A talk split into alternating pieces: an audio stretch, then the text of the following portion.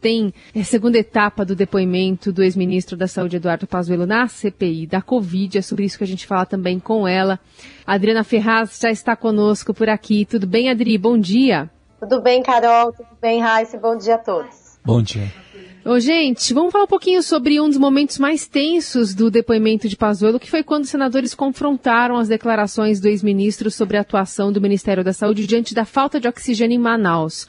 Pazuello inicialmente divergiu das datas comprovadas ali em documentos, depois a senadora Elisiane Gama insistiu na questão e só assim Pazuello admitiu que sete de janeiro foi a data que ele soube dessa informação, né, sobre transporte de cilindros de oxigênio e não dia dez, como ele havia dito. Vamos ouvir. Eu tomei conhecimento de riscos em Manaus no dia dez à noite, numa reunião com o governador e o secretário de saúde.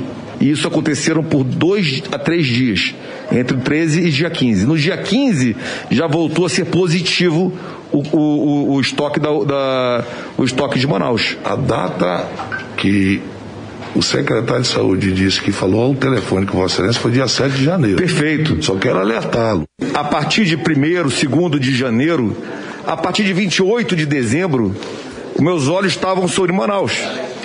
Não é uma, não, não é uma coisa estanque que estava acontecendo ali. Eu estava observando.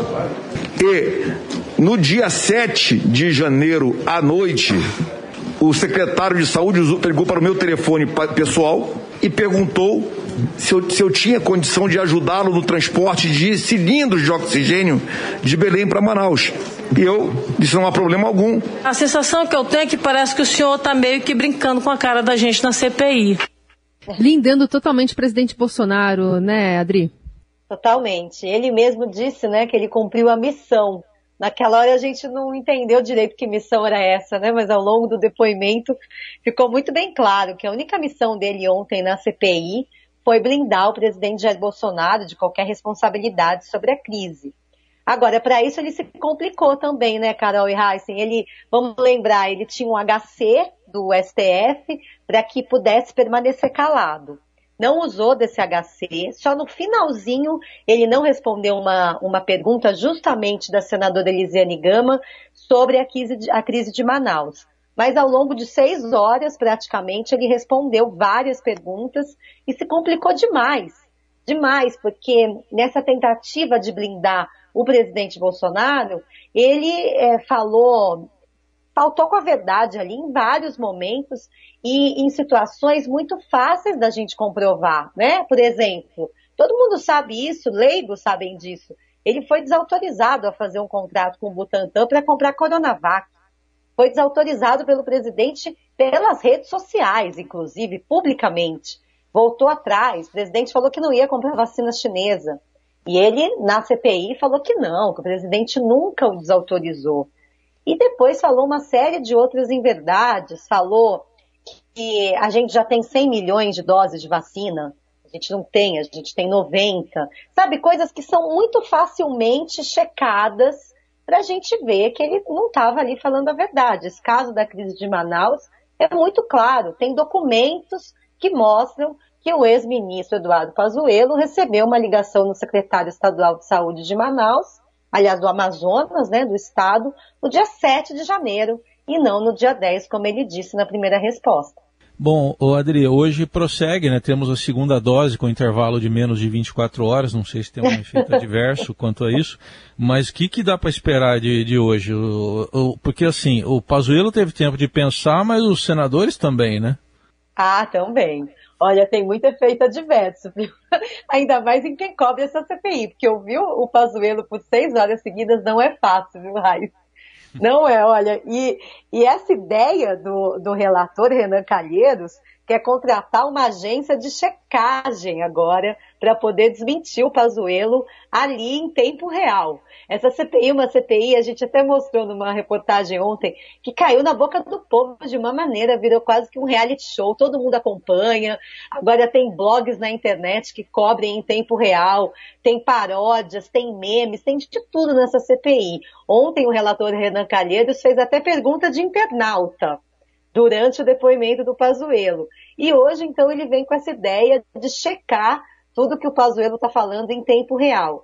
Eu acho que ele vai manter a mesma estratégia, apesar de todas essas mentiras, todas essas inverdades que ele disse, a gente tem que combinar uma coisa. Ele foi muito bem em alguns aspectos e acho que nisso ele pegou os senadores de surpresa. Muito firme, né, com um tom até de quartel-general ali, né? Não estava de fada, mas quis dar o tom do, do depoimento, reclamou que as perguntas eram simplistas, bateu boca com o Renan Calheiros e quis mandar ali como um comandante mesmo na sessão. Se mostrou firme, apesar de todas as inverdades. Vamos ver como ele segue hoje. E só lembrando que ontem à noite ele passou mal, né, gente? Depois de seis horas aí, uma super pressão, passou mal, teve que ser atendido pelo Otala em casa. Mas negou que passou mal também, né? É. Teve, pois teve é, até isso, isso né? Teve isso. Até isso ele negou. É, é demais, né? Negar que passou mal. Não sei na cabeça dele, né, se isso é uma vergonha, o que que é. Ele falou ali que... como um general mesmo, né? Perguntaram assim para ele, essa parte eu achei sensacional, perguntaram assim, o senhor se sentia preparado para assumir esse cargo de ministro da Saúde, já que o senhor não tem nenhuma ligação com a área médica, né? Ele teria uma especialização em logística, que a gente viu que também não é bem assim. Aí vocês viram a resposta dele, olha, perguntar para mim se eu sou preparado para o cargo é como perguntar se a chuva molha. Tem que dizer... É incrível, né? Como perguntar se a chuva molha? Tipo, é óbvio que eu sou preparado. Todo mundo viu isso, né, gente? Os quatrocentos e quarenta mil mortos, quatrocentos e quarenta mil familiares que o digam, né? Uma tapa na cara das pessoas ter que ouvir isso. É. É, e, esse, e essa menção, a missão cumprida também, que ficou dúbia. E, e você falava das repercussões nas redes sociais, foi interessante ver. Até o ex-presidente Lula falou, olha, ele tá usando a minha gravata, né? É. Sim, e, e tem várias fotos que mostram realmente o Lula com aquela exata gravata exata em três gravata. Situações diferentes. Aí tava todo mundo dizendo que era a gravata da sorte. Não sei se é bem assim, né, gente? Mas tem, olha, né, essa coisa de internet, tem agora paródias, tem narrações. O Marcelo Adnet, humorista, criou uma cobertura pelas redes sociais com narrações. Ele imita muito bem, né? É, Galvão Bueno, enfim, todo mundo que narra partidas de futebol, é hilário de assistir, gente, hilário. E as fotos do Pazuello ontem também com aquela máscara no meio do rosto, né? É um meme pronto aquilo mesmo. É engraçado, seria engraçado se não fosse trágico, né, gente? Mas é uhum. trágico, a gente não pode esquecer nunca disso, né? O, o objetivo dessa C P I é apurar responsabilidades e cada vez mais as responsabilidades assim estão claras, né? De todos que vão lá prestar depoimento. E o, por mais que o, o, ministro, o ex-ministro Pazuello tenha tentado defender o presidente, não dá. Coisa, há coisas indefensáveis, né? Por mais que tenha H C, com ou sem H C, tem coisas que não dá, simplesmente não vai dar para defender. Muito bem, essa é a Adriana Ferraz ajudando a gente a entender um pouquinho melhor, né? Analisando esse depoimento do ex-ministro Pazuello, que continua logo mais. Adri, obrigada, viu? Obrigada, gente. Até semana que vem.